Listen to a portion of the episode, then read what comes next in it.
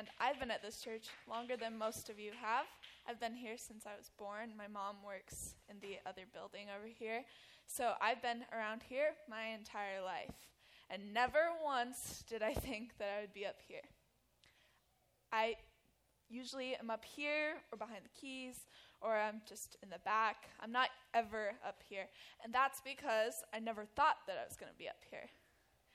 But a lot of circumstances happened, and I ended up getting up here. Weird story, and to make it short, um, there was a leader missing, and they were supposed to be coming, and they were speaking, and they were running late, and Justin was saying, she can do it if, if she doesn't show, if the leader doesn't show up, and I was like, sure, I can do it, but didn't really think that this would ever actually happen. And here I am, up here.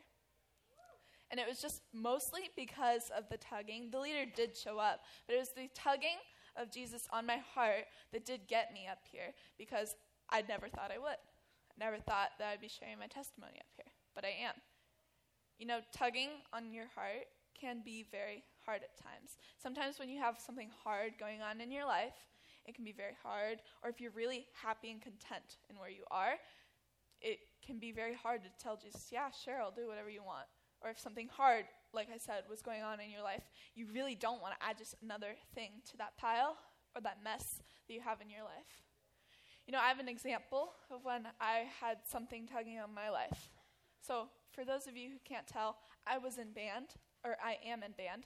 And sixth grade, I joined band because my mom was like, hey, you have to be in student leadership. And I said, sure, okay, I can do band. Band is something I can do. I know how to play the piano, I know how to sing, I can do that. So I got up here, I did that for a while. But as seventh grade neared, I ended up hearing from a lot of people you have homework. You have lots of homework that's going to show up. You have other things in your life that are going to take priority over this. And you're not going to be able to show up and make this a priority. And I was saying, this is going to be a lot.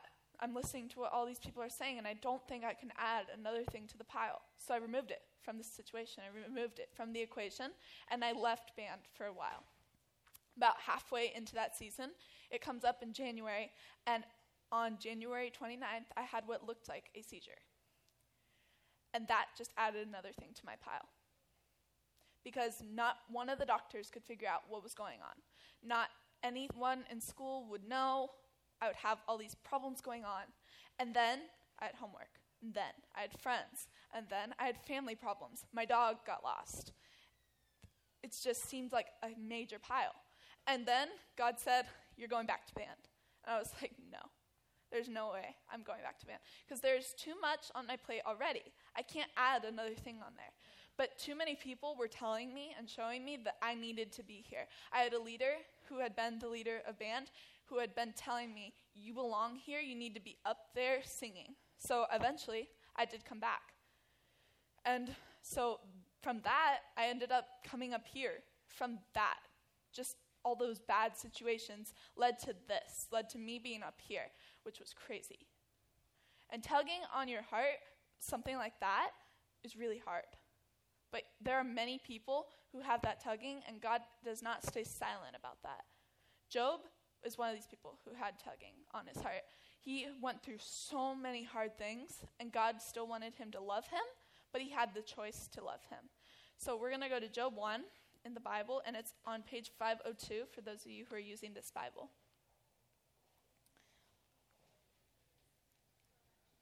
So, verse 1 There once was a man named Job who lived in the land of Uz. He was blameless, a man of complete integrity he feared God and stayed away from evil. So, verse 1, they're talking about who he is as a man of God. They're not talking about what's going to be said about the seven sons, three daughters, 7,000 sheep, 3,000 camel, 500 oxen, 500 female donkeys. They're not talking about that. They're talking about who he is in God, his identity in God, that he's a man who fears God and stays away from evil. And that's not something that we normally do. We tend to show up in the things that are what we, what we see, what we see at surface level. If you were to ask me, who is Justin Herman? I would probably say, he's a guy with tattoos up to here, he's bald, and he's the junior high pastor. Nowhere in there did I say anything definitively, directly to who he is in God. I mean, yes, he's a pastor. That does show he has a relationship with God. That doesn't show anything about how he acts with God, how he acts because of God in his life. And that's a different thing than saying, oh, yeah, he, he's a man of God. He fears God and stays away from evil. He has complete integrity. That's completely different than what I would say if I were to be talking about Justin. So, the Bible talking about Job's relationship with God, if, if, if it talks about it first, that's usually the most important thing. People probably noticed him as a man of God, but then you can see when you read down in verse 2 and 3, it says he has seven sons and three daughters. He owns 7,000 sheep, 3,000 camels, 500 teams of oxen, and 500 female donkeys. He also had many servants. He was, in fact, the richest person in the entire area. So in society, he was seen as that person the person who is rich, the person who has most of the stuff, the person who has enough profit because he has all these animals. And you don't see, after reading that, after reading the first verse, you don't see that anymore. You don't really see God in that. You just see that He has blessed him. He has blessed him with all these things. And because of that, he fears God and he stays away from evil. So he will not turn away because he fears God and shuns evil. But the fear that he's talking about is not fear, it's not scared, it's respect. It's a respect of God above himself. He's saying, I am second and Jesus is first. God is first. He has given me these blessings, and he could have completely turned away, said, God gave me these blessings. Okay, I'm good. Thank you, God. I'm just going to go to these blessings and just stay with them. But he didn't. He kept acknowledging that Jesus gave him the blessings. The people that um, people have this hard time understanding then why would God allow Satan to come in and uh, completely flip his life? Why, why would they? Why would he do that? If he had given him all these blessings, he acknowledged that Job had given him acknowledgement about what he had given him. But then he lets Satan come in and flip his life. Why does he do that? He does that because he has given us free will. We have a gift from God called free will. Free will is that choice that we can make when we decide we're going to watch one more episode, even though our parents said one more episode. We're that one second where you just decide, oh, I'm going to let my friend do my homework tomorrow morning because I know that they will, and I'm just going to stay up tonight and do whatever I wanted to do. It's that second where you're just doing the wrong thing or you're doing the right thing. It's a choice. Free will is a choice. And so, because God gives us this too, it, He wants us to make a decision. He doesn't want us to be robots, as most people would say. He wants us to make the choice to love Him. We don't have to make that choice, though. We can completely shy away from Him, but Job sets an example by showing that free will is a choice and that he makes the right choice. So, in that, we're going to read verse 13 and 15. Or I'm going to summarize 16 and 12. One day, the members of the heavenly court came to present themselves. So the angels are coming up to see him. They're, they're going up to see Jesus and God. And Satan tags along. And pretty much what happens is he shows up, and God asks him, Where have you been? What, what have you been doing? And he says, I've been looking for someone to tempt. I've been looking for someone to change their life a little bit, alter their life so I can tempt them. And God says, Well, have you seen my servant Job? And Satan gets very defensive about this and says, No, you have a hedge of protection around him. Surely, if you took that away, he would stray away from you. See, Satan thinks that if you took away everything that he is known by by most people, not by God, not by who he is as a man inside his heart, but as he is known as a person, he thinks that if you take that all away, he's going to stray away from God because those are all the blessings in his life. And God says, You can do whatever you want to him except for kill him, but he will not stray away from you because he's a man who fears God and he shuns evil. He pushes evil away. And again, he's giving Satan that, that ability to do that. People don't understand why he would do that. He's, if he was a good and understanding God, why would he do that? He does that because we have the choice to choose whether or not we are going to stay with God, no matter the hard times.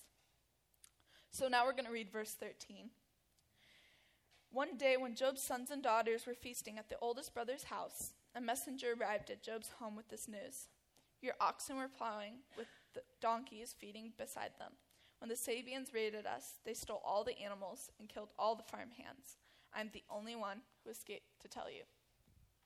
So, one of the things that makes him who he is is the oxen and the people who take care of the oxen so he can sell them for money, so he can get food from that, he can provide for his family. That's one of the things that makes him who he is in this part, in what Satan thinks who he is.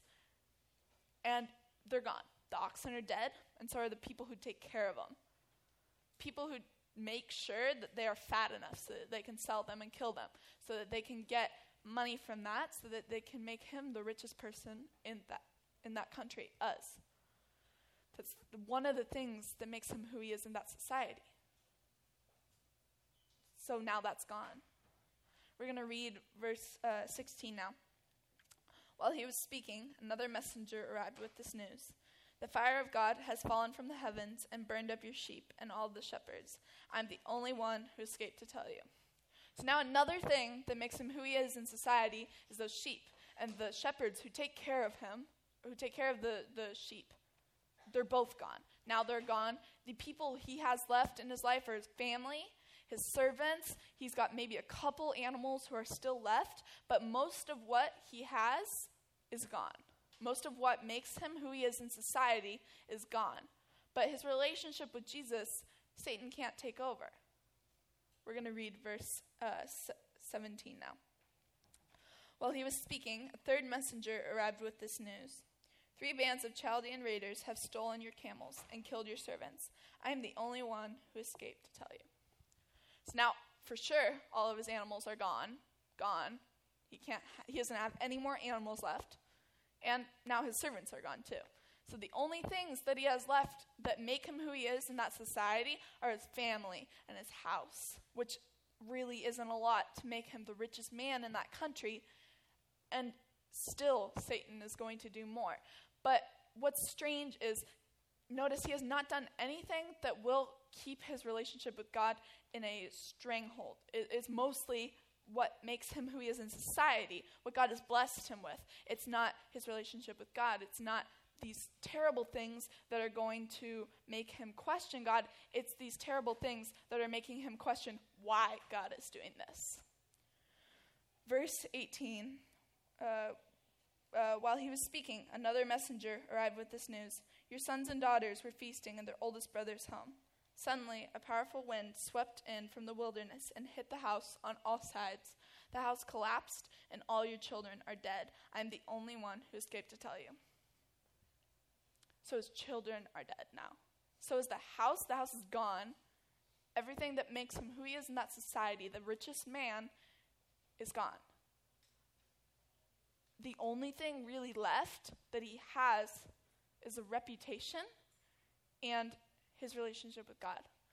And what's what's so weird about this is his entire family is gone. He, his servants are gone, and so are his animals. So is everything that makes him who he is. But who he is in God is not gone he has to make that choice, which is that free will that we were talking about. You know, if something similar to this were to happen to us, we'd probably lose our minds. If we if even one of those things happened to us, such as losing a family member, it makes us really sad. It it isn't a great thing. It doesn't make you happy. If you were to lose your phone for 5 seconds, which is a less extreme measure, if you were to lose your phone, you freak out you leaders lose your keys to your car or your house, you probably freak out. But then you find it, usually. You usually find it afterwards. And what's weird is he's never going to get that back. He's never going to get those things back. His, his family's dead, so are all of his animals, and so are his servants and the farm handlers. All those people and all those things are gone.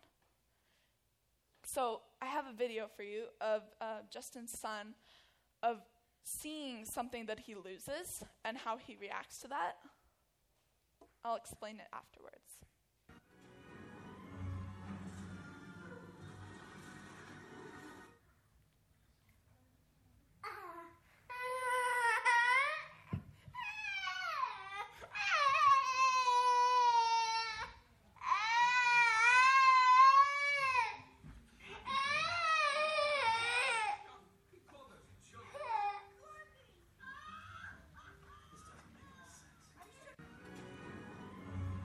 Right? So we can see from that he's definitely overreacting.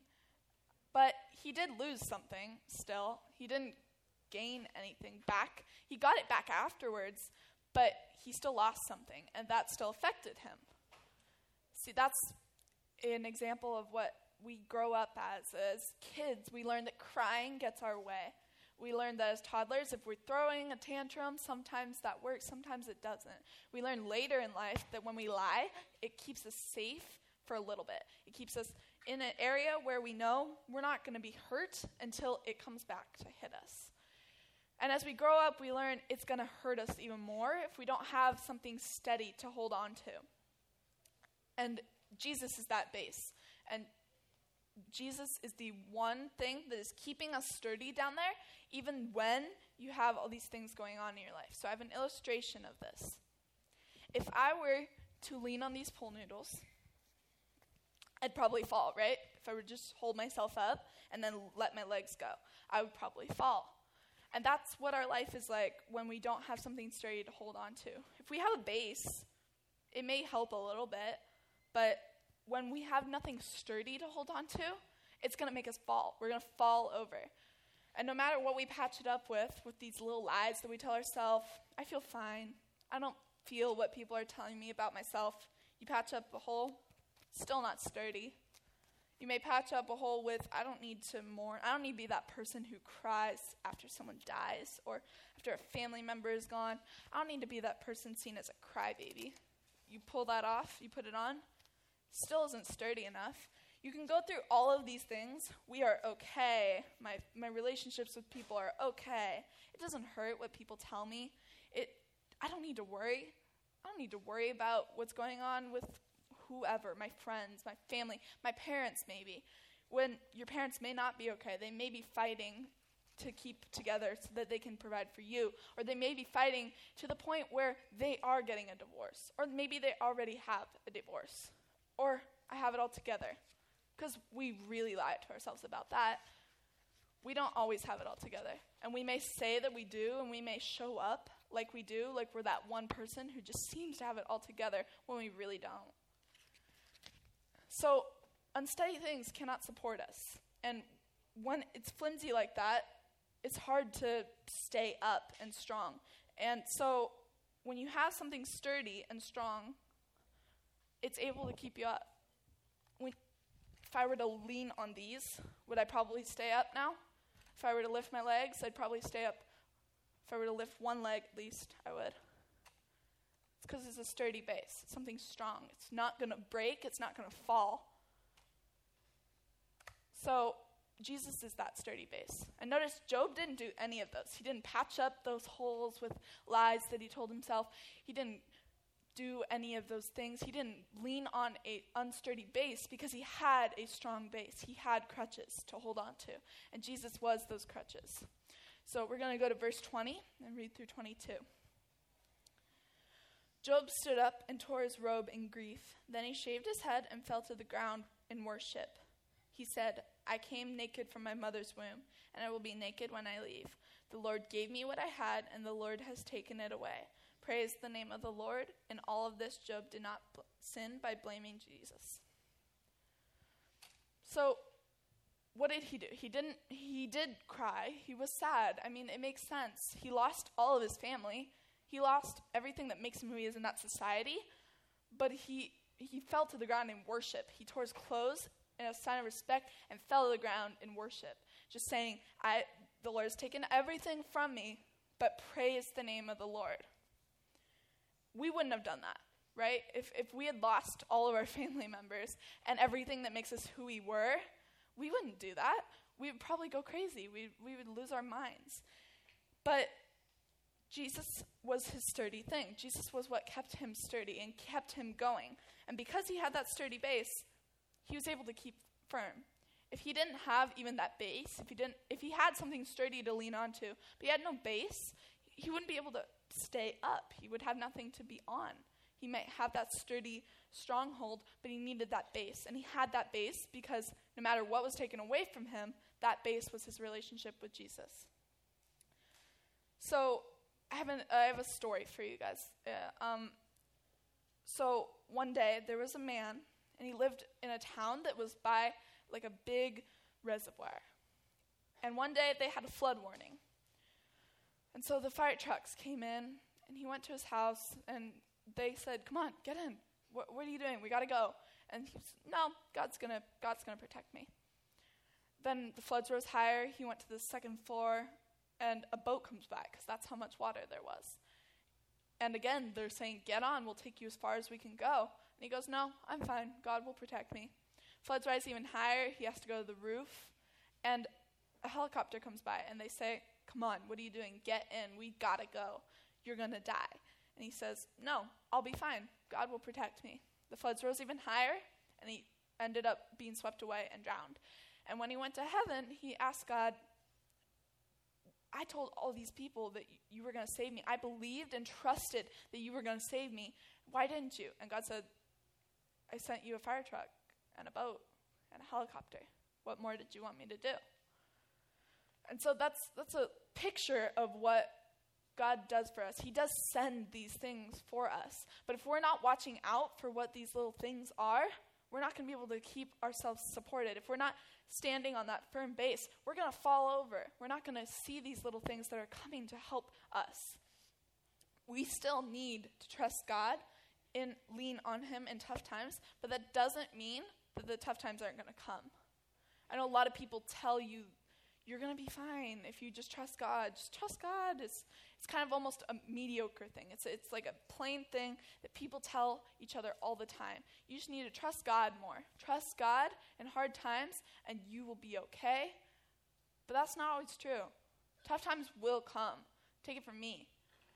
No matter how much you tell people, I'm holding on, they'll tell you, you got to hold on stronger. You just got to believe in Jesus a little more. If you prayed a little bit more, you'd be okay. I don't know how many times I've been told that. And it's not always true. Sometimes it's true. Sometimes the tough times do go away, and sometimes it's so much easier. But for sure, if you trust on God, the tough times will become easier. Doesn't mean that they're going to go away, but it will become easier. And that's what we need is easier. We need we need to be able to have something strong and sturdy to hold on to. And so when we when we need that thing, we usually need to tell God that because if we're not asking him for it, he's not just going to give it to you. you. You really need to make that choice that you need it. So there's a photo that we made and what it says on there is it says take faith. Today I cannot work through the struggle alone. I need you God to help me. If we were to just look at that, if we were to just say that to ourselves, what would it do? It would probably, it, it's a prayer to God. It's a little prayer. It doesn't need to be huge. And all you really need to do is just say that. You just need to acknowledge that God needs to be there. It doesn't mean that it's going to go away. It doesn't mean that it will get easier immediately. Sometimes it's maybe. Sometimes it's yes, no, but most of the time, you're not going to know for sure immediately. So, when you have this, and we're going to pass out little ones later on of this, when you, when you look at this, if you were to put this on your mirror, or just say this every day, not just one day, because if you say it one day, it's not, it's not going to continue on through your life. You've got to keep saying it. You've got to keep asking God to be there. What would it do? It would probably change our lives a little bit. It'd make it easier to just keep going when you have a hard time. It'd make it easier to acknowledge that that person is there for you when they're asking, How are you doing? And you, instead of answering, Fine, say, I'm actually not that great. I, would, I, I need some prayer. Would you mind sitting down with me and talking about what's going on in my life? So, there are a couple things that we can do to maintain this kind of lifestyle. Number one is that we need to not lose faith uh, in any circumstance. And this one's kind of hard to do because when you have all these tough times, you really don't understand why God would do any of these things. And you still believe that He's a good God. Why would He do that? And if you lose your faith in the circumstance, trust me, it will become much harder. It will not be easy to then continue on through that struggle and have something st- strong to turn on from. It, it will become crutches into noodles it will not be easy to stand up on. You will not have a firm base to stand on when you lose your faith. but you need your faith so that you can get through it. Number two is that we need to keep our hearts clean. And this one's kind of hard to do in our society today because our society is one that listens to bad language, one that sees pornography or all these bad things that people do, which is not good. And if we're watching these things, if we're watching people do these things, if we're doing things that we know we shouldn't be doing, it's not going to keep our hearts clean. It's not going to make us able to stand in that position on strong, firm foundation. It's going to be very hard to do. And if we keep our hearts clean, it's going to be easier to stand on that foundation knowing I don't have all these problems because I'm doing this. I'm, I'm doing this. I'm standing firm because I know that God's with me. He forgives me, even if I'm doing wrong things. It makes it easier to just stand there in that position. And number three is that we need to hear and talk to God and others. When you're talking to God and you're telling Him, like, for example, that prayer that was on the screen, take faith, if you're just asking Him to be there, it makes it easier to walk through life. It makes it easier to go through these hard times, just like all these other things make it easier. And it may not make it go away immediately, or maybe it won't make it go away ever, but it will make it easier. Definitely. And when you're talking to God, it makes it easier to talk to others. When you're talking to others in your life, they're able to pray over you. They're able to know that you're in that position, and then they're able to take care of you. They're able to be there for you. And I know for sure that if I hadn't been in a life group and talking to leaders and people in my life that had been strong, firm foundation in Jesus with those crutches and that base, I would not be able to be even up here or maybe up there. I wouldn't have been able to stay firm in my faith, knowing that I will go through these strong, these tr- these huge struggles, and still be able to do these amazing things that God has given to me. So, examples of what this would look like would be just going up to a friend and asking them how they're doing, because you feel God telling you you're going through a, str- uh, struggle, uh, man, a struggle, and they're probably going through one too. You feel it tugging on your heart, and you you know that that person's going through a struggle just like you. And it may not be the exact same struggle; it could be completely opposite. But at least you could be there for each other. At least you know that someone is there for you, so you need to be there for someone else. And sometimes it doesn't mean that you have to go up to another friend. It could be sometimes another friend will come up to you. And you just got to accept that God is sending that person there because He knows that you're going through a hard time and He wants to be there for you. You got to accept that God will send someone into your life, and it could be a complete stranger sometimes. They could just walk up to you. I feel that you are going through a struggle. Can I pray for you? And sometimes maybe He'll make you do that. Maybe you'll feel compelled to do that.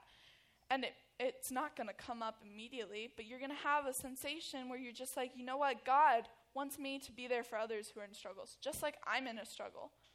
Because I guarantee you, if you haven't had a struggle, you're going to go through one. It, it, life is not easy.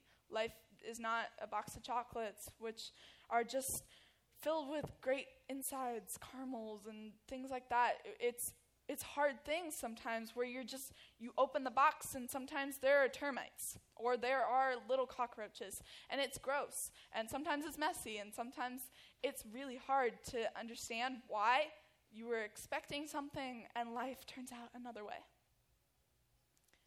and if we were to just stand in that position and say god i need you here today i need you to be able to come up and stand with me in that firm foundation so that my noodles here can turn into firm crutches so that I can I can stop telling myself all these lies that I'm patching this up with and tell myself I have a strong foundation. I have a base to stand on because that's what Job did. Job still trusted that God was going to be there for him no matter what the problem was, no matter that everything was gone from him. Everything that made him who he was in society, except for his relationship with Jesus, was gone. And Satan was wrong. Satan didn't realize that he actually made it made it even more strong connection with God.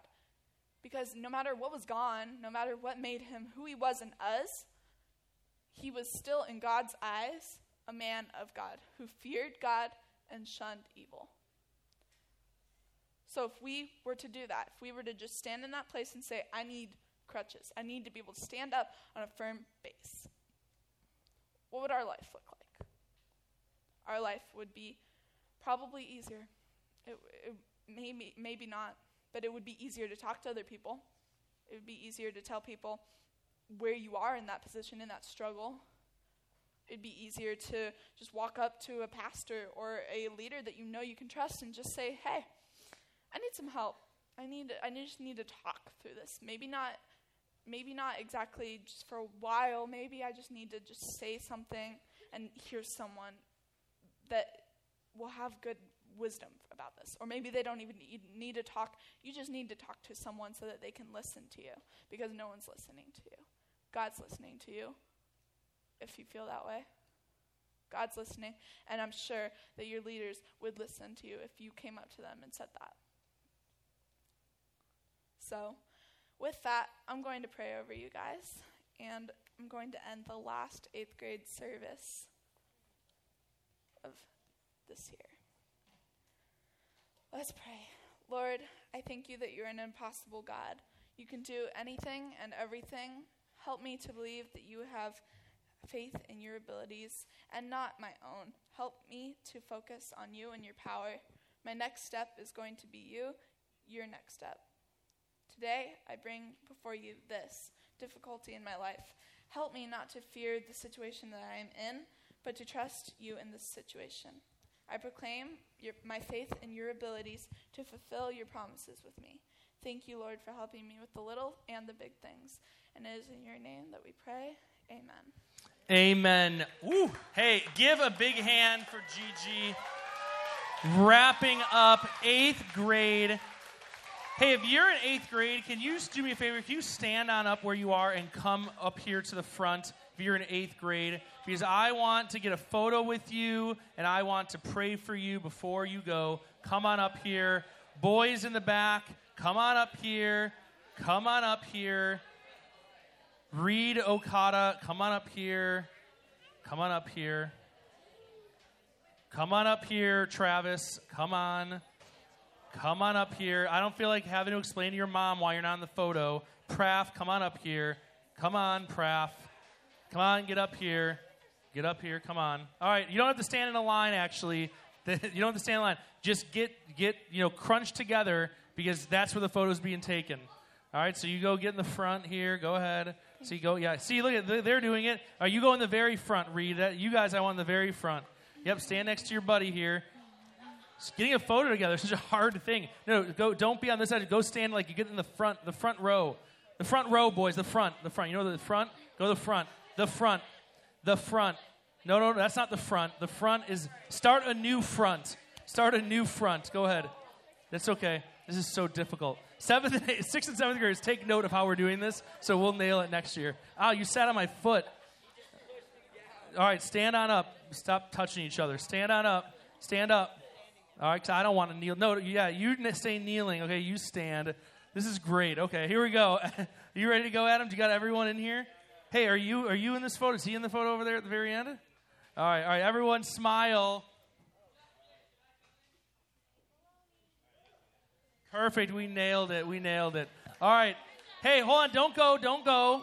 I'm going to pray for you guys before you go, the very last time you're in junior high, next week you'll be in there for Father's Day. The next week is Jump Up Weekend. So let me pray for you guys before you go. Everyone in the room, can you extend a hand toward them? Because we're going to pray for them. Eighth grade, let me pray for you. Heavenly Father, thank you so much for our eighth graders. Thank you so much for how you have gifted them and their talents and what they've done here in junior high since they've been here. And bless them as they go off into high school. Bless them for what is next. Thank you for the legacy of leadership they've left in the room. We're so excited to see what next year holds for them in high school. They're just going to do such an incredible job. Uh, I am I'm blessed to have been their pastor. Uh, let them all come back and serve one day. Let them remember all the good times in junior high and bring them all back for glitter gold in a couple of weeks. We pray this in your name. Amen. All right, eighth grade. Hold on. Whoa, whoa, whoa, whoa, whoa, whoa, whoa, whoa. We're not leaving yet. Not leaving yet. Hold on, hold on. Go back to grab your seats, sit down. Think we're leaving? We're not. You still have a couple minutes left. Gigi, you can go take a seat real quick. Take a seat real quick. This is the very last thing. Okay, this is very, very short. Okay, very, very short. look at all of you. Okay, this will be good because you, you can gain, get your energy up so that when you know you, when we open the door, you can go run and you know furiously. Thank you. So here's the deal. Here's the deal. I wanted to just point out two very quick things for you. Number one, Luke, stop trying to make it. A, you keep, the fact that you are standing there and you keep missing over and over again is hilarious. All right, and I want you to know that I know what you did to me the other day, and you're gonna get it. Okay, you're gonna get it. I wanted a bottle of water the other day. Okay, a cold bottle of water. He found an open bottle, filled it up with dirty faucet water. Okay, I wouldn't feed that to my dog. All right, and then then tightened it, and then gave it to me as if it was a real bottle. And then he took five dollars from me. That was the prize. And so he cheated to win, but I still love him as a brother, Luke. Everyone give Luke a big hand. Perfect. Perfect. All right. Two things I want to point out. Number one, if you are in sixth or seventh grade, soon you'll be in seventh and eighth grade. You will not be here next week. You'll be in there with your dads or moms for Father's Day. It's going to be great. And then we'll have the fourth and fifth graders in here. The following week, the last weekend in June, is Jump Up Weekend. That is the weekend you take hold of the next grade that you will be in. We will start the challenge that week. So if you haven't gotten a summer calendar yet, there at the Welcome Center, you need to get one so you know what you get points for. This year, we're making it very serious. We hired an accountant who will tally all the points. This is all very serious, and I really, really want eighth grade to win. Personally, I want eighth grade to win, okay, which is the current seventh graders. So I'm pulling for you. I'm pulling for you, future eighth graders. So just don't blow it, okay? Sixth grade, who's going to be seventh grade? I'm rooting for you too in a different way. But you know, I'm really hoping eighth grade can pull it together. There's a good chance to pull it together. And VBS after parties. If you're serving at VBS after VBS, we do burgers and stuff on the patio outside. Come hang out after VBS. Goes till two. It's very easy. All right, everyone, on the count of three, stand up, grab one of those cards that Gigi was talking about before you go, run toward the door. See you all later. We love you in junior high. I'm going to miss you all. Did you just paper cut my elbow? Ow, that